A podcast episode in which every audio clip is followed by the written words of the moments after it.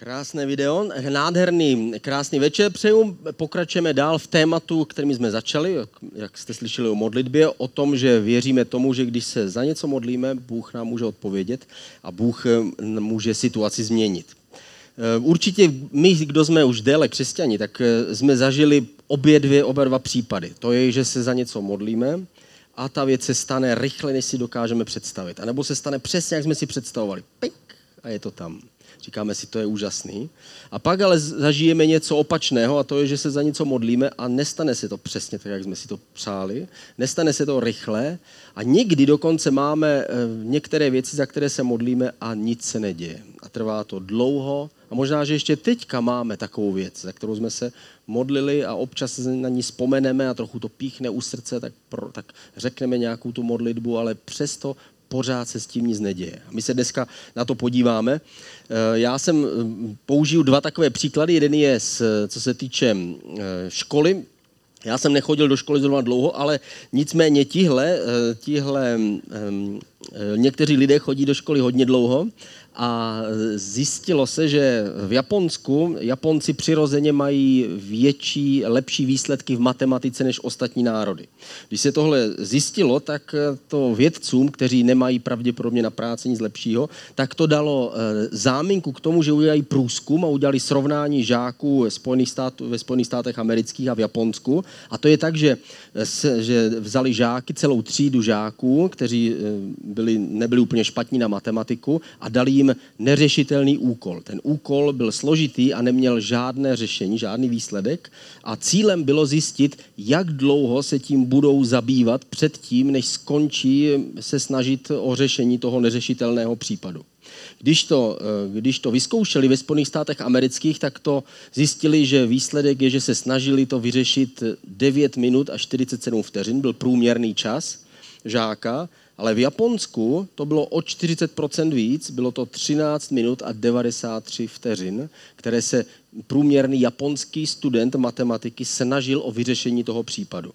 A tady eh, se, se snažili zodpovědět tady tímhle průzkumem na tu otázku. Pravděpodobně ten japonský student je vytrvalejší a snaží se déle o nalezení toho řešení a má větší šanci vyřešit některé příklady, nad kterými už hm, předtím někdo další mávne rukou. Další příklad se týkalo uh, hudebníků, když srovnávali podobně nadané, uh, nadané uh, studenty, kteří měli předpoklady pro to, aby byli nadaní v hudbě, ne jako já, ale kteří, samozřejmě záleží to nejenom na tom přirozeném daru, na tom přirozeném sluchu, ale záleží to na tom, jak moc se potom budou věnovat cvičení.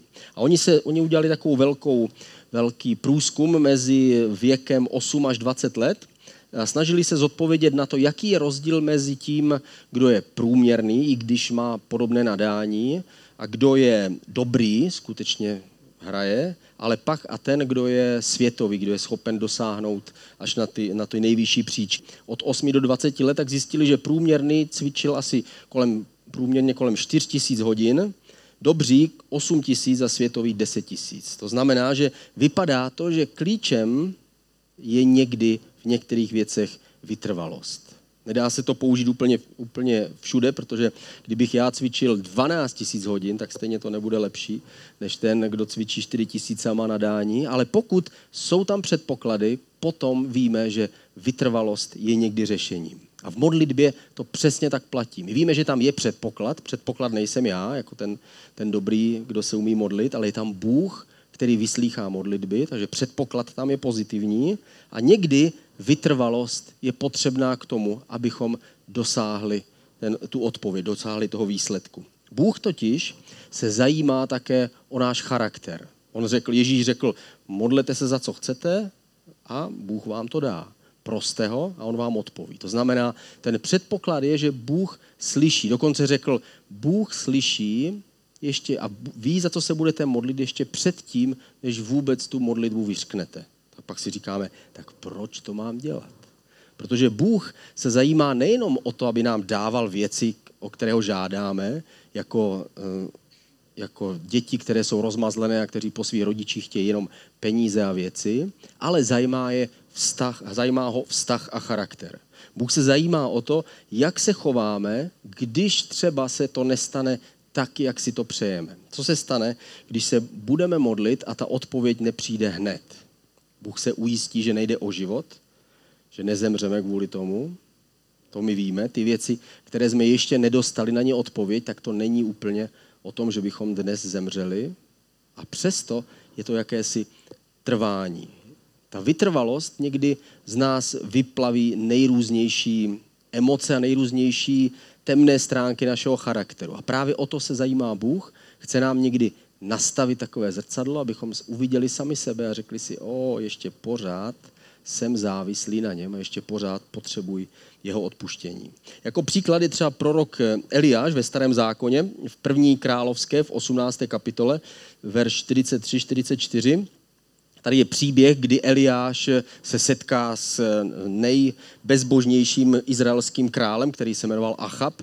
A tenhle Eliáš mu řekl, a protože jsi tak bezbožný králi, tak nebude prostě pršet tři roky. A skutečně nepršelo, Eliáše hledali, prostě svat ho hledal po celé izraelské zemi, aby ho prostě sejmuli, aby ho prostě přivedli před krále, ale on byl ukrytý dobře, nenašli ho, až nakonec najednou z ničeho nic Achab jede ve svém voze a najednou před ním stojí Eliáš. Eliáš byl oblečený v ve velbloudí kůži a měl dlouhé vlasy dlouhé fousy, byl to takový přesně takový ten prorok, který si představujeme a stál tam a volal, achabe, teď uvidíš, že se něco stane, teď se budu modlit a uvidíš, že se, že se věci změní, protože Bůh je Bůh, který odpovídá na modlitby. A tím způsobem chtěl vlastně Eliáš přivést zpátky ten, ten národ a, a toho krále k Bohu. Tady řekl, pak řekl svému mládenci, vzhůru jdi se podívat na moře. On se modlil, aby přibě, přišel nějaký mrak, který má přinést déšť. Vyšel se tedy rozhlédnout. Nic tam není, řekl ten, ten mládenec tomu Eliáši. Udělej to sedmkrát, odpověděl Eliáš. Teprve po sedmé mládenec volal. Vidím, jak od moře stoupá mráček a není větší než dlaň. Eh, Eliáš se modlil a poslal toho svého, toho svého služebníka, nebo kdo to byl, aby se podíval nad moře. On přišel a řekl, není to tam, běž znova, není to tam, běž znova, není to tam, běž znova, není to tam. Běž znova. Opakuje to sedmkrát, až teprve po sedmé přijde ten kluk a říká, jo, už se tam něco objevilo. V tu chvíli se Eliáš v tom příběhu ve starém zákoně otočí k Achabovi, k tomu králi a říká mu, králi, už se začni připravovat pláštěnku, protože ty zmokneš, než dojedeš do svého hlavního města. Achab řekl, a skutečně byl mokrý na kost, protože přišel, přišel déšť, eh, přesně jak se Eliáš modlil. A tady vidíme znova to číslo sedm, jako jsme se o tom bavili už dvě neděle, že ty Izraelci kolem toho města Jericha obcházeli taky sedmkrát, předtím, než se zřítili ty, ty zdi, když Izraelci vstupovali do té zaslíbené země. A tady Eliáš taky posílá toho služebníka sedmkrát, pravděpodobně večer předtím četl ten příběh o Jerichu, takže mu to tak připomnělo, takže ho posílá taky sedmkrát, ale vidíme tam znova ten stejný aspekt, vytrvalost v tom, aby Bůh odpověděl. Není to tak, že by Bůh e, nějak e, chtěl potrápit Eliáše, ale prostě Bůh má svůj čas a ví lépe, jak se věci mají stát tak, aby nám to pomohlo. Takže Eliáš se modlí a Bůh posílá svůj mrak. V Líbii ale to je ještě dlouhá cesta do Izraele, takže musí poslat vítr a ten vítr začne foukat. A kdyby Eliáš tu chvíli řekl, ah, tak to je o ničem, jako. ten mrak měl být tady hned, okamžitě, tak možná, že by přišel o ten zázrak, který se potom stal. Možná, že by nakonec vítr nad středozemním mořem, ten mráček, poslal někam jinam a nedošel až do, té, do, té Izrael, do toho Izraele.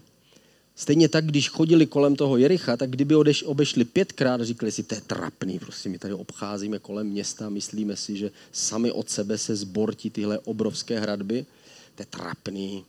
Stejně jako my se někdy cítíme. O, já to radši ani nepřiznám, za co se modlím, že to je trapný, jako Bůh mi ještě neodpověděl. Jako bychom se styděli za to, že Bůh nám nedává odpověď. Někdy uděláme vše, co můžeme, modlíme se a stejně se nic neděje. Ale nesmíme zapomenout na to pravidlo, pokud ale my uděláme vše, co můžeme, tak Bůh vždycky udělá vše, co může. Jestliže se spolehneme na něj, jestliže se modlíme a pak uděláme vše, co je v našich silách, použijeme vše, co mám k dispozici a zkusím to zařídit, zkusím to zajistit, zkusím si pomoct, tak potom můžu počítat s tím, že Bůh udělá všechno, co může. A Bůh toho umí ještě víc než já. A jeho možnosti jsou ještě větší. Někdy bojujeme ale se svým vlastním myšlením. Někdy to není tolik o tom uh, Bohu, který je velký a který prostě všechno dokáže, to my víme, to my nějak akceptujeme, ale někdy do naší vlastní mysli nám vstupuje spíš pochybnost a naše vlastní pocity nás zrazují. Pojďme se podívat na... Uh, co pak se nám stalo?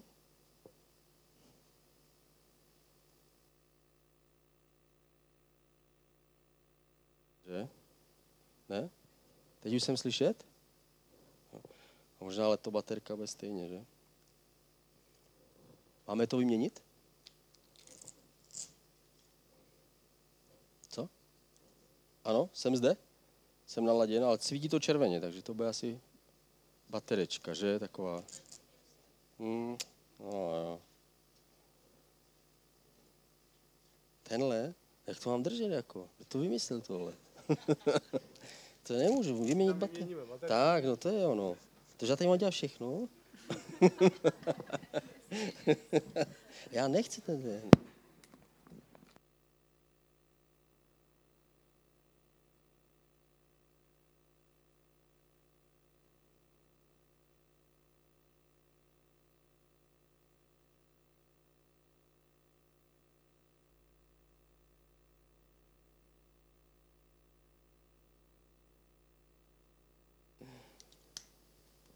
Jsme tam? Jo, jo, už, už tam jsem slyšet, že jo. Takže někdy, vidíte, každý problém je řešitelný prostě. Chcete zůstat klidný, mít přátele na správném místě, kteří přispěchají na pomoc. Stejně je to s Bohem. My, my vždycky víme, že u Boha není problém. To jako nechceme se, nechceme se rouhat. Dokonce i člověk, který úplně tak v Boha nevěří, tak stejně pro něho není obtížný si představit, že Bůh dokáže všechno. Jasně, Bůh dokáže všechno, ale otázka je, jestli to dokáže pro mě. Jestli dokáže vyřešit ten můj problém. Leo Bigger, to je, to je pastor ICF Zurich, vytvořil nádherný komiks, který sám nakreslil. Pojďme se na něj podívat a, a k tomu si něco řekneme. Je to krásný příběh, který on dal dohromady tak s tímhle si dal hodně práci. Ten vlevo je Ježíš, označil ho tlustším břichem a nazval Jesus. A ten vpravo to jsem já. Tohle je situace, kterou, která, která, když my máme Ježíše blízko. Ale potom přichází problém a snaží se mě oddělit od Ježíše. Přichází nejprve jako myšlenka, zaťuká na mý čelo a snaží se, abych přemýšlel víc o tom problému, než o Ježíše. Říkal si, no jo, ale tohle určitě Ježíš nezvládne určitě nemůžu najít partnera, určitě nemůžu najít práci. A ten problém mě začne jakoby oddelovat od Ježíše. Není to proto, že by problém byl tak velký, on se zdá tak jako vypracovanější než Andrej, ale prostě tenhle chodí, tenhle chodí taky, taky do posilovny a nakonec můžu udělat chybu, když ten problém přijmu obejmu ho, stejně jako jsem předtím objímal Ježíše. A řeknu, no, je to pravda, prostě tahle věc se nemůže vyřešit a na modlitbu nemůže nikdy přijít žádný odpověď. Říkáme, ale, říká, já jsem se modlil, ale ten problém je tady. A ten problém mi uvízne v hlavě. Pak jdu do církve a tam, tam zpívá Michal a přichází znova Ježíš a já od něm začnu, začnu přemýšlet, když nechci, jo, Michal říká, zpívej nahlas, já nechci zpívat nahlas. Ale nakonec přece jenom Ježíše pouštím do svého života a čím víc je Ježíš v mé mysli, tak tím víc oddělí mě od toho problému, až nakonec ho obejmu. Ježíš je znova se mnou. Vy, vypracovaný problém odchází smutně, má dobrý fráček tam dole a Ježíš se se mnou objímá. Takže otázka je, ne jestli, jestli Bůh všechno dokáže, a jestli je tak velký, o tom my nepochybujeme, otázka je, koho my vlastně objímáme. Kdo vlastně je ten, kým se zabýváme? Kdo je ten, v koho věříme? Je to ta, ta věc, která se nemůže nikdy změnit, tohle se nikdy nemůže změnit. Já nikdy nemůžu najít člověka, který mě bude mít rád. je to možný, ale Bůh to může změnit. V nebi vás bude hodně. Vytrvalost by se dalo taky popsat jako tři tečky. Tady máme krásný slide se třema tečkama. Tři tečky jako tři tečky, které jsou eh, v, ve větě. Například za prvé tři tečky ukončí větu, která má pokračovat. Možná jste to někde, někde psali. A potom tam přišel Karel A a byly tam tři tečky. Když jsou takovýmhle způsobem použité tři tečky v textu, tak autor tím dává čtenáři možnost se zamyslet nad tím, co tam vlastně asi je. Karel tam přišel a potom se děli věci, tři tečky. A autor nám dává šanci se zastavit a přemýšlet o tom, co tam asi tak Karel dělal. Co asi ten autor myslel, že by tam Karel měl dělat. Co vlastně v kontextu toho příběhu, který jsem četl, by tam tak Karel asi tak mohl dělat. Těmi třema tečkama mi ten autor dává chvíli, abych se zastavil a zamyslel se nad kontextem. Co to znamená v našem životě? Znamená to, že Ježíš chce, abychom se zamysleli a zastavili a abychom my přemýšleli nad kontextem našeho života. Chce tím získat naši pozornost, chce tím získat nás, nebo chce vyvolat v nás hlad po více Boha. Chce, abychom se zamysleli nad tím, tyjo, jestli teda Bůh je opravdu tak velký, koho vlastně objímám? Objímám toho, toho Ježíše. A když cítíme tohle ticho v modlitbě, tady ty tři tečky, a potom Karel tam přišel a tři tečky, říkáme si, co asi. Když cítíme to ticho v naší modlitbě, možná ta odpověď nepřichází, možná to může znamenat, že bychom se měli k Bohu přiblížit trochu víc. Že bychom mu možná mohli věnovat trochu víc času a zjistit, jestli něco jiného se nedostalo mezi mě a mezi Ježíše. Další význam, které můžou mít tři tečky, je například v počítači, když se snaží, snažíme něco, eh, nebo když se ptá systém, jestli chceme něco uložit. Takže uložit jako se nás ptá a my vlastně odpovídáme. Nechci to uložit, chci to uložit. A v životě to máme tak stejné. Chci, ptáme se, jak si chci uložit tady tuhle situaci. Jak chci nazvat tu současnou situaci. Je to, nazvuji, pochybnost, netrpělivost nebo zoufalství, a nebo si to můžu uložit tu situaci jako důvěra. Možná, že nevím, jak přesně to dopadne, možná, že si to nedokážu představit, že to dopadne dobře, ale v sobě to můžu místo pochybnost uložit jako důvěr. Dobře, nevím, jak to dopadne, nedokážu si představit, kde se ženeme všechny ty peníze na to, abychom postavili dětskou místnost, zakoupili aparaturu a to všechno. Nevím, kdo by nám dal tolik peněz, nevím, ale uložíme to jako důvěra, ale prostě věřím Bohu, že On nějak se o to postará.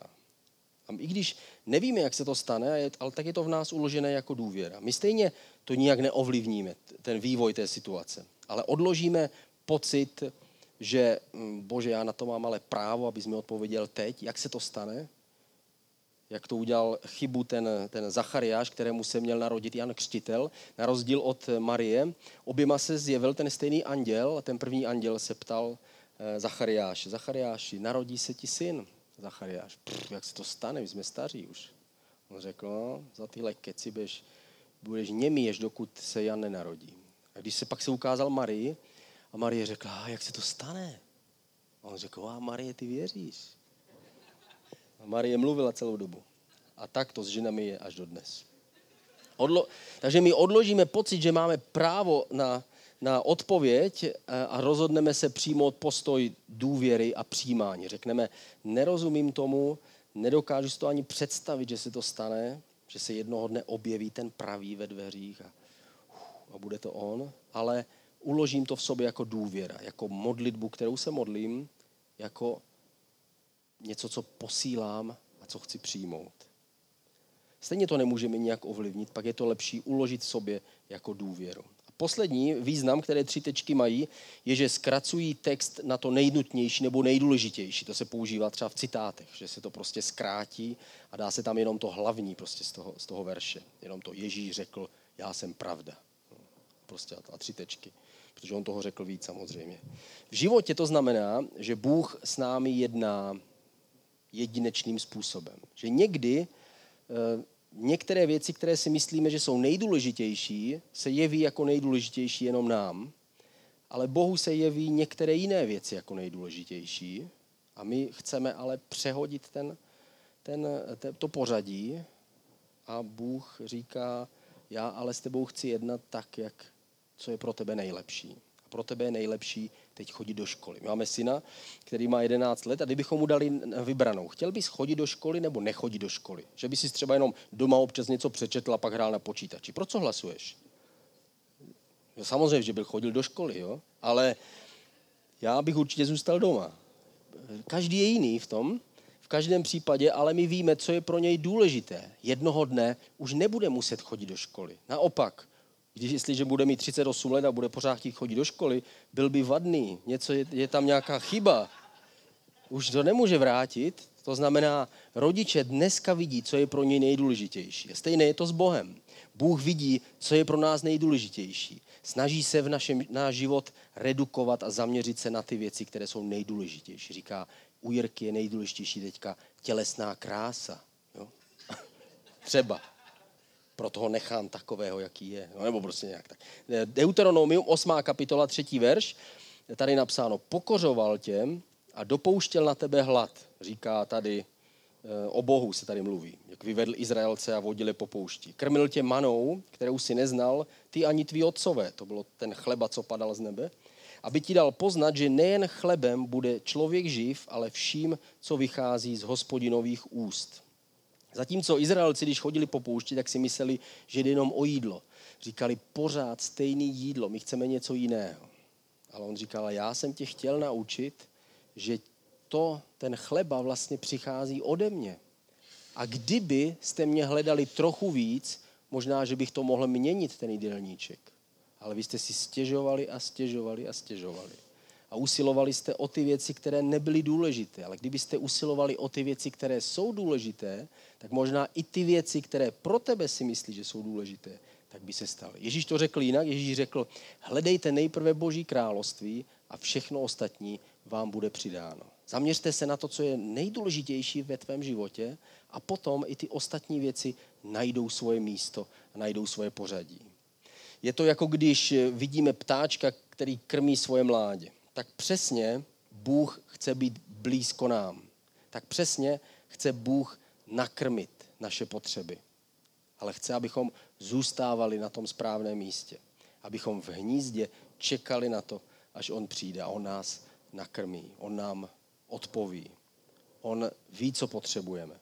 On ví, co je nejdůležitější pro nás. On nenechal umřít na poušti, ale chtěl z nich dostat ven tu spouru, tu nenávist, to násilí, jeho, čehož byli plní.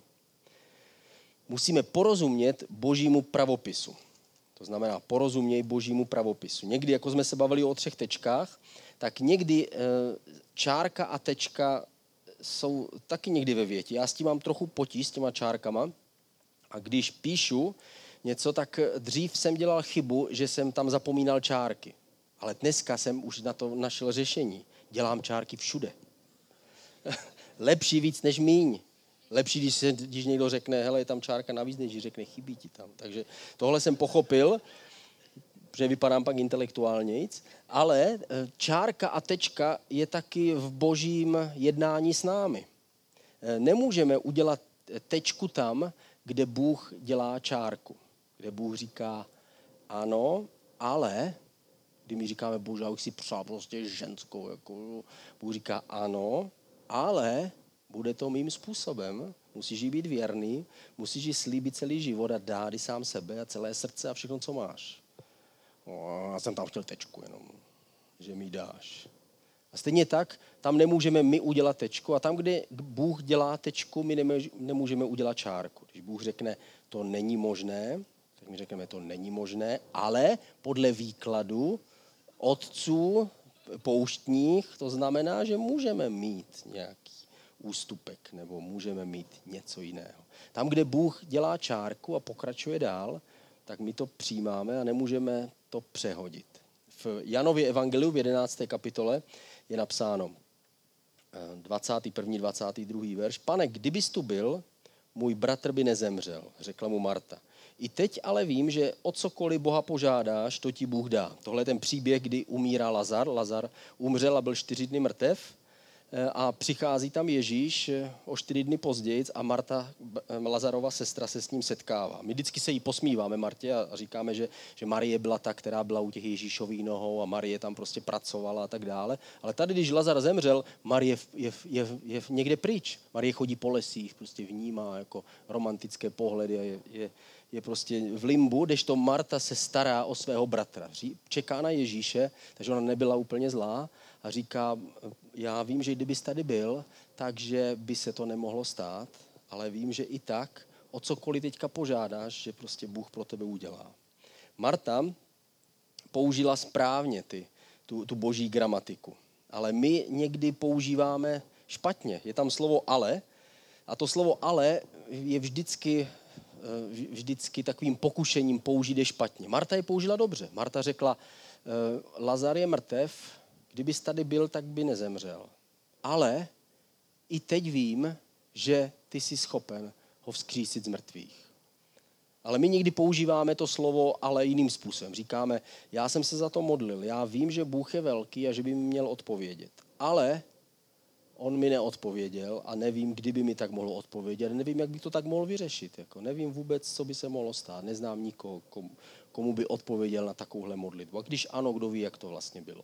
A tím ale neguju úplně tu víru, kterou vyznám předtím. Říkáme, ano, já vím, že Bůh odpovídá na modlitby a že Bůh je dobrý, ale v mém případě je to tak těžký problém a je tak ramenatý a tak svalnatý a tak velký, ještě větší než v tom komiksu, takže ten určitě Boha přemůže a nakonec zvítězí.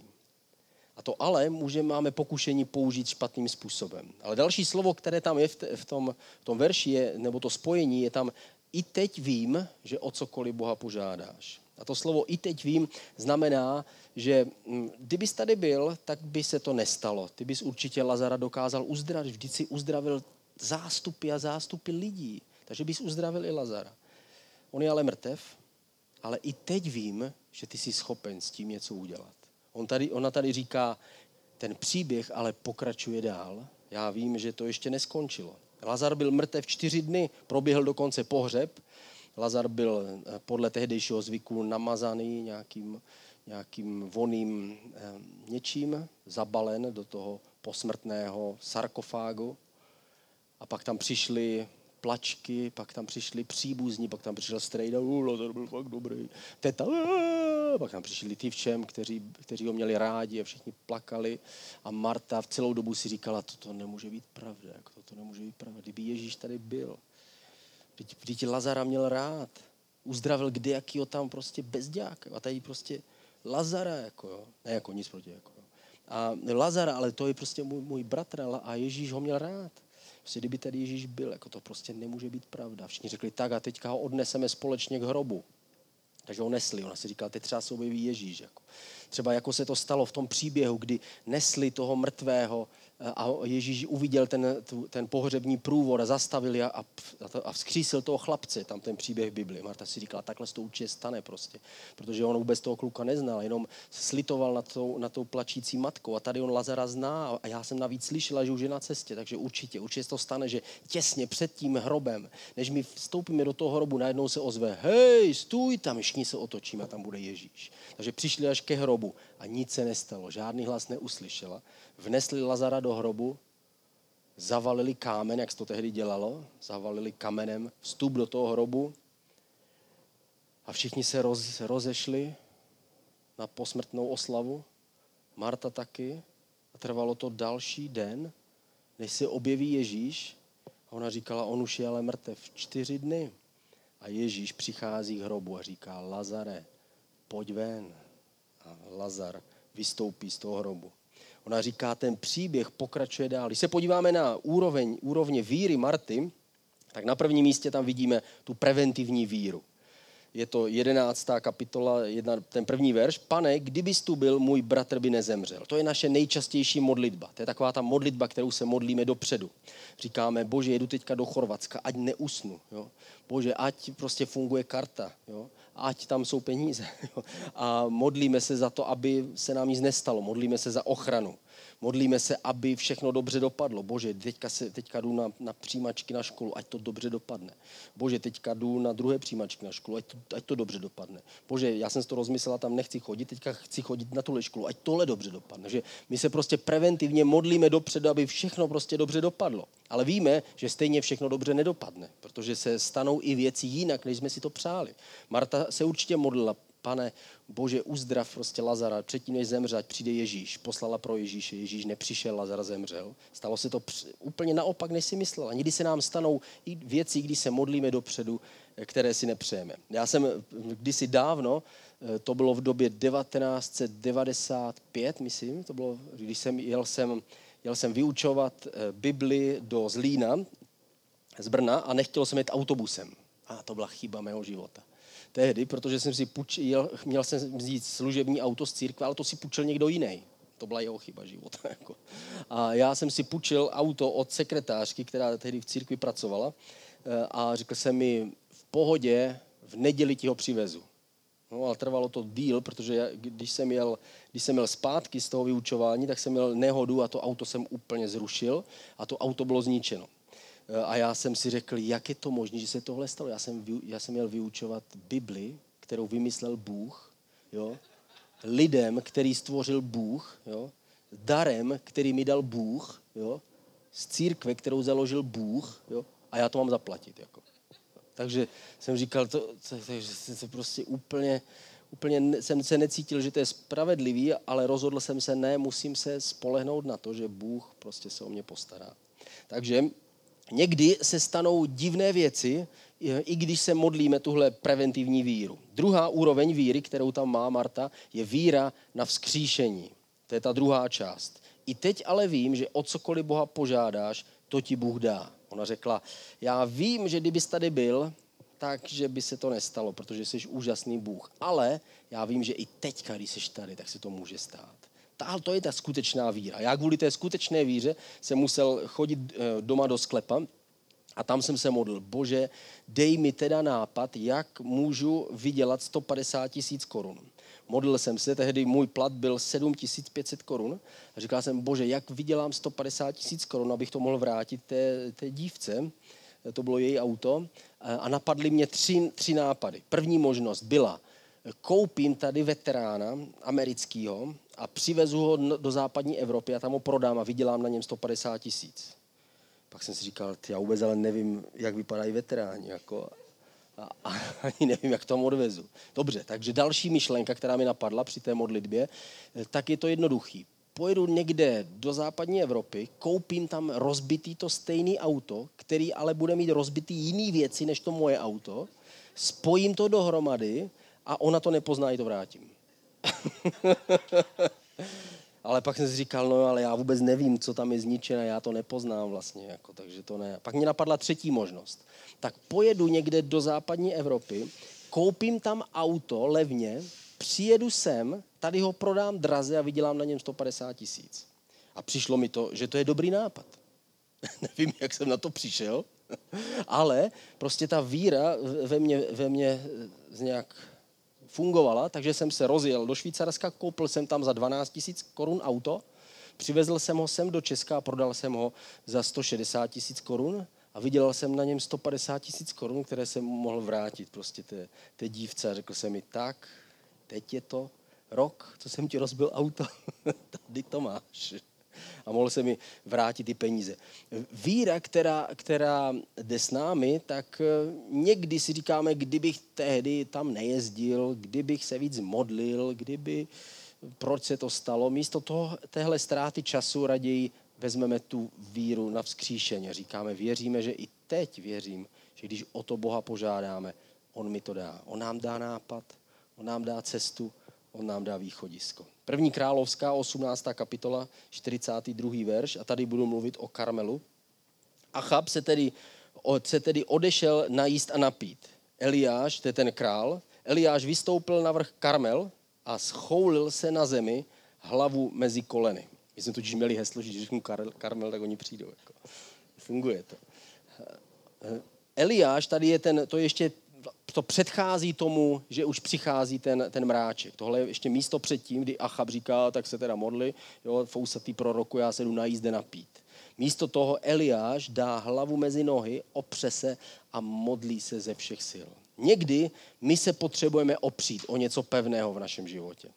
Pro nás jediný pevný bod je Bůh a jeho sliby, které on nám dal v Bibli. A když Ježíš slíbil, že on vyslyší každou naši modlitbu, tak se o to opíráme a říkáme, bože, tak mi dej nápad, jak můžu vrátit 150 tisíc, jak můžu vyřešit tenhle problém, jak mi můžeš pomoct v téhle situaci a opřeme se o to Ježíši, já věřím, že ty mě miluješ a ty si to slíbil. A když se o to opřeme a je to něco pevného, tak potom víme, že se to stane. Ale samozřejmě, možná jste viděli tenhle obrázek na Facebooku, naše představa a skutečnost je někdy jiná. My si to představujeme, že tam dojedeme takhle. Já jsem si říkal, budu se, budu se ve sklepě modlit za 150 tisíc. Půjdu nahoru a teď najednou zakopnu o něco, je, tam je upadený kámen, já ho nadzvednu a tam je schovaný 150 tisíc. Takhle bych si to představoval, prostě, že si to stane. Prostě rovná cesta přímo do cíle. Ale realita je někdy trochu jiná a musíme se dostávat přes nerovnosti našeho života, abychom se dostali do toho stejného cíle. Sice cíl je stejný, ale někdy ta cesta je jiná, než jak si to představujeme. A stejné je to v naši, naši, s naší modlitbou. My si představujeme, že se ta modlitba stane takto. Bože, dej mi muže mých snů. Otevřu oči. On tam stojí. Prostě je ta. Takhle bychom si to představili všechno, aby se prostě stalo. Ale ta, ta skutečnost je jiná. My se modlíme, otevřeme oči a ve skutečnosti on se teprve narodil třeba, jo, nebo... ne, to, to asi je extrémní, že jo možná, se, možná musím dojít postupně prostě přes ty hory a doly a nakonec k tomu, do toho cíle, do toho řešení. Ale věříme, že Bůh, dokud já to nevzdám, tak Bůh nad tím neustále má kontrolu a nakonec nás přivede do toho cíle dá nám tu věc, za kterou se modlíme. Něk, za některé věci se modlíme týden a už jsme na to zapomněli. Za některé věci se modlíme mnoho, mnoho let a stane se to jednoho dne. A my jsme šťastní.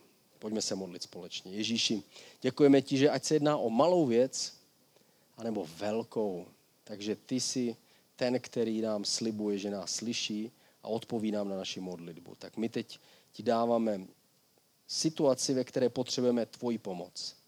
Ať se to týká našeho nějakého příbuzného, který potřebuje Boha do svého života, nebo se to týká vztahu, který je narušený a který bychom chtěli vylepšit nebo změnit nebo ať se to týká našeho úspěchu v životě, my tě prosíme, aby ty z nás vyslyšel. Prosím tě, zesil můj hlas, ať je pořádně slyšet. Ať to můžeme odnést ve svém srdci sebou. Amen.